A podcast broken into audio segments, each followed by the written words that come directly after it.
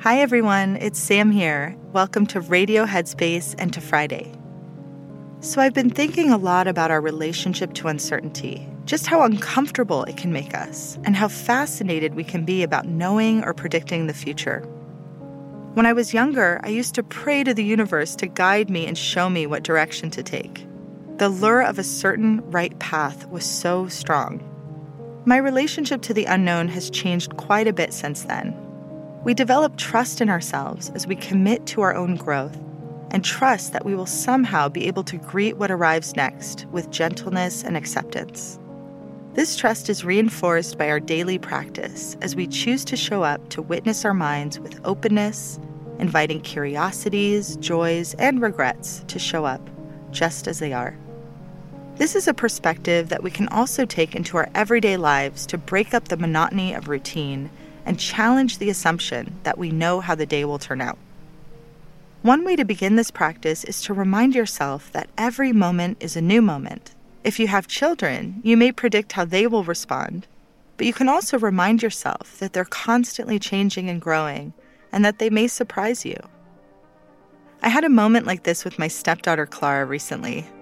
The other day, we were having a cozy dinner at a Thai restaurant and I asked Clara who she felt most comfortable around. And then I asked her to rate how comfortable she felt with each person in her life. She hesitated and went back to her phone.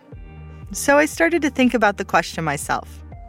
I told my husband that I feel most comfortable around him. I told him that I trust that he'll always try his best to understand me and that he has my best interest at heart, and that he'll be honest and forthright about how he feels with me and that all of these qualities make me feel really safe. While we were talking, I noticed Clara had put down her phone and started listening as I listed other people in my life, giving them comfort ratings and explaining why I had chosen that number. I was pleasantly surprised when Clara mentioned her best friend as the person she felt most comfortable with. And she started talking about other people in her life.